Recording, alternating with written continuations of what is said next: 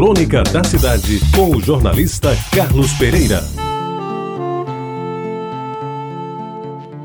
Amigos ouvintes, recolho não acaso uma dúzia de frases que marcaram época na história do futebol brasileiro.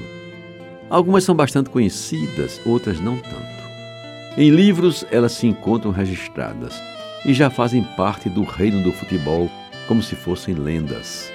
Destaco por oportuno a contribuição que ao assunto é dada pelo livro Vendo o Jogo pelo Rádio, do jornalista Bento Soares, um documentário digno de ser consultado pelos que amam o futebol.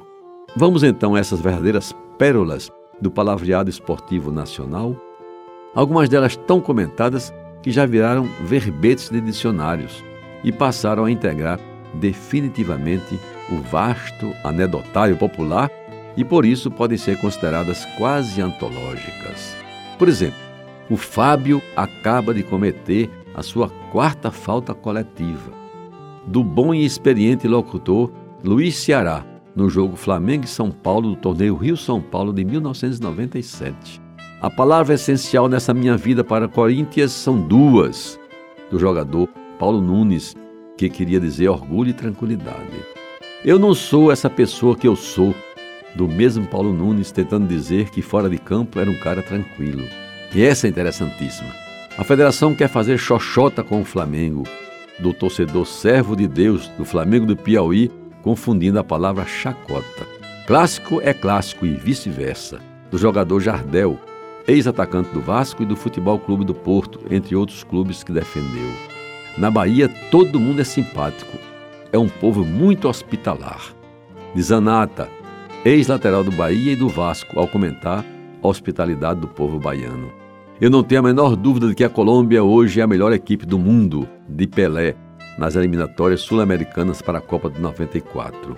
Como se sabe, a seleção colombiana não passou da primeira fase da Copa. No México é que é bom. Lá a gente recebe semanalmente, de 15 em 15 dias, com certeza, de Ferreira, ponta esquerda paraibano que jogou no Santos no tempo de Pelé.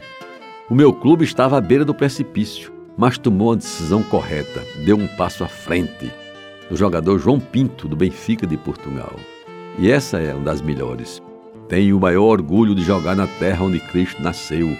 Disse assim Cláudio Almírio, artilheiro do Internacional de Porto Alegre, entrevistado antes do jogo do seu time contra o Paysandu de Belém do Pará, pelo Campeonato Brasileiro de 1972. Apenas três pessoas, com um único gesto, calaram o Maracanã, com 200 mil pessoas. Frank Sinatra, o Papa João Paulo II e eu, do jogador Alcides Edgardo Digia, autor do gol da vitória do Uruguai sobre o Brasil na final da Copa do Mundo de 1950. Futebol é muito simples. Quem tem a bola ataca, quem não tem defende. Do antológico Neném Prancha. E para terminar, meus amigos, uma que, embora não seja de futebol, não pode ficar de fora dessa quase antologia.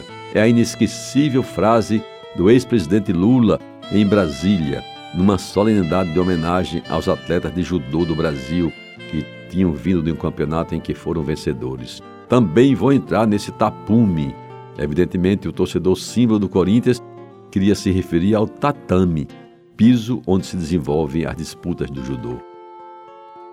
Você ouviu Crônica da Cidade com o jornalista Carlos Pereira.